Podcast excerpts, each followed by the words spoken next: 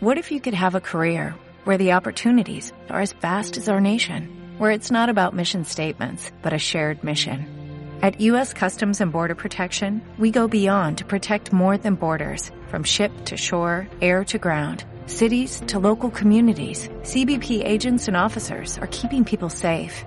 Join U.S. Customs and Border Protection and go beyond for something far greater than yourself. Learn more at cbp.gov/careers. El análisis del día con visión global.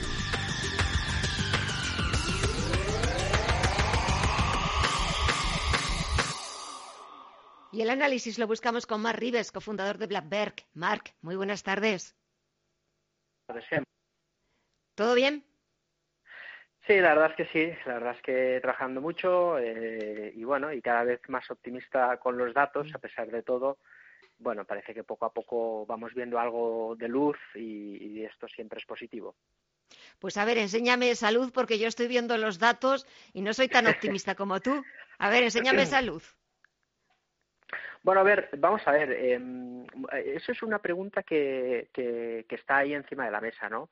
Fíjate que cuando estaba cayendo el mercado, pues estábamos un poco alucinando, ¿no? De, ostras, esta caída eh, rompe técnicamente un escenario que era propicio para las subidas. No entendíamos muy bien nadie eh, eh, lo que estaba pasando y yo creo que lo que ha cambiado es que ahora la concienciación es absoluta, el mundo se está preparando no solamente para esta situación sanitaria, sino para próximas que puedan venir, incluso una posible segunda oleada. Eso ya es algo. Y luego, sobre todo, los datos ahora no, no, tienen ningún sentido analítico. ¿Por qué? Pues porque ahora estamos viendo los motivos eh, que explican la caída, ¿no? Lo que tenemos que entender es que hasta el tercer probablemente trimestre de este año no podremos tener visibilidad real sobre los datos. Y ahora, evidentemente, la economía necesita eh, bueno pues eh, recuperar un poco la vitalidad. Es evidente que lo, la caída que hemos visto ahora pues alarman los datos pero es evidente quiero decir el mundo prácticamente está parado. Y cuando volvamos a la actividad de manera gradual habrá un rebote y sabremos si es el famo famoso rebote nube si hay segunda oleada pues si hay una recaída pero bueno, yo, como te decía, creo que estamos ya preparados para al menos la economía, no en la vida social, ojo, pero sí en la parte económica, gradualmente recuperando la actividad. Lo está haciendo Alemania, lo está haciendo otros países en Europa y Asia, y aquí en España e Italia yo creo que probablemente pues en, tres semanas, eh, aproximadamente cuatro máximo, empezaremos a tener ciertas libertades, ¿no? Y ahí veremos. El tema es que con todas las medidas que hay, y las ganas eh, que vemos en general en la gente de volver a, a, trabajar y sobre todo hay una cosa que es la sensación hablando con uh -huh. empresas hablando con inversores uh -huh. yo yo tengo la sensación que en 2008 había una apatía generalizada y ahora no ahora noto ganas ¿eh? la gente tiene ganas de, de volver a salir y, y trabajar y, y continuar con la normalidad y eso es el principal aval para la recuperación sin lugar a dudas ¿Sabes también quién tiene ganas? Es que estoy leyendo un tuit del presidente estadounidense, Donald Trump. Eh, va a anunciar esta noche eh, como eh, medidas para ir reabriendo la economía estadounidense. Y lo que estoy leyendo de él es que ha dicho que cree que los gobernadores de los distintos estados de Estados Unidos van a estar felices con la serie de medidas que van a anunciar esta noche para reabrir la economía. Él sí que está preparado. Bueno, tiene la, la reelección ahí, ¿eh? Él tiene prisa tiene prisa, sí, sí. sí. Eh, pero bueno, ahí, ahí yo pienso que es un problema, ¿eh? Tener prisa ahora mismo, porque todo, yo creo que además lo, lo, es lo que pensamos todo, ¿no? Que a día de hoy pensamos es mejor pecar de, de, de, de prudente, estar una semana más, que no luego. Eh, claro, Estados Unidos está ahora en el pico y sabemos uh -huh. que aquí en España pues estamos viendo que esto bueno pues va avanzando más deprisa de quizás lo que eh, pensábamos pero va lento entonces, equivocarte en una semana puede ser fatal, porque luego, si te equivocas una semana en el plan, eh, pues igual la recaída te hace perder dos meses más, ¿no? Y la, las empresas pueden aguantar dos meses, tres, pero cuidado, ¿eh? no nos podemos equivocar ni precipitarnos. Y desde luego analizaremos muy atentamente esas medidas de Estados Unidos y no solo las americanas, las de Europa, ¿eh? porque aquí, cuando volvamos a la normalidad, habrá más medidas de reactivación económica y veremos hasta qué punto y de qué calado son.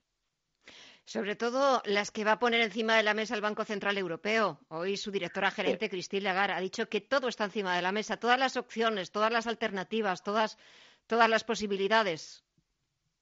es que no es para menos, ¿no? Estamos en la peor crisis desde la Segunda Guerra Mundial, la crisis que va a marcar nuestra generación. Eh, probablemente la manera que tenemos de vivir va a cambiar mucho y yo creo que todos sabemos que esto va para largo en cuanto a lo que es la vida social y no será fácil eh, cotejar la vida social con la económica hasta que tengamos la vacuna. Pero es cierto que las autoridades monetarias, y ojo, eso es que en todas las críticas que podamos hacer, creo que la parte positiva es que cuando se han puesto a tomar medidas, pues han ido más o menos rápido, ¿no? Podemos decir que se ha hecho un poco tarde en algunas cosas, pero, pero se ha reaccionado bien. En 2008 tardaron tres, cuatro, cinco meses en darse cuenta del problema, ¿no? Y yo creo que eso ahora se ha aprendido y se va reaccionando, al menos en cuanto a los mercados, de una manera más o menos rápida. Luego lo que pueda pasar lo veremos con el tiempo, pero bueno, vamos a ir poco a poco examinando las cosas. Pero eh, lo, que, lo que tenemos que tener muy claro es que los bancos centrales no van a solucionar este problema si no hay reformas fiscales. Y Estados mm. Unidos lo ha hecho y aquí en Europa necesitamos de una vez quitarnos esa máscara burócrata y esa complejidad que tenemos siempre en cuanto al intervencionismo, porque lo que necesitamos es flexibilidad para que los empresarios puedan volver a lanzarse al mercado con liquidez y que los puestos de trabajo pues se garanticen porque es la única manera de levantar una economía que sobre todo en algunos sectores como el turístico, el retail, van a sufrir mucho y tendremos que ayudarlos entre todos, ¿no? Con más deuda, con, con, el pago de nuestros impuestos y menos estado del bienestar, pero bueno, entre todos yo creo que sí tenemos que superar esta situación, pero el Estado tiene que agilizar los procedimientos. Último minuto, ¿alguna recomendación, algún valor que te esté gustando por como lo esté haciendo estos días? Bueno, seguimos recomendando ACS. Es posible que haya una corrección, venimos de cierta subida, pero si hay una corrección será el momento de reevaluar y volver a, apostar ¿eh? por ACS, que de momento llevan 50% de subida y probablemente pues recupera más porque creo que es injusta esta gran caída que ha tenido en la crisis.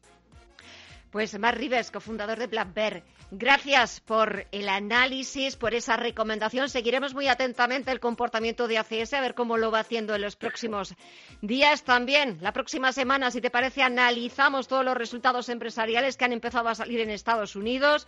Estaremos pendientes de los de Estados Unidos, de las tecnológicas, las FAN, también de aquí, de los de España.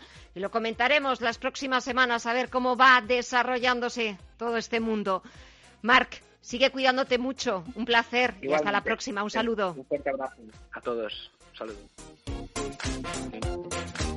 Y así ponemos nosotros punto final a esta edición de Visión Global. Gracias por escucharnos, gracias por hacer que la radio les acompañe un día más, que ya saben es un día más para volver a la normalidad. Gracias también a mis compañeras. Hasta mañana a las 8.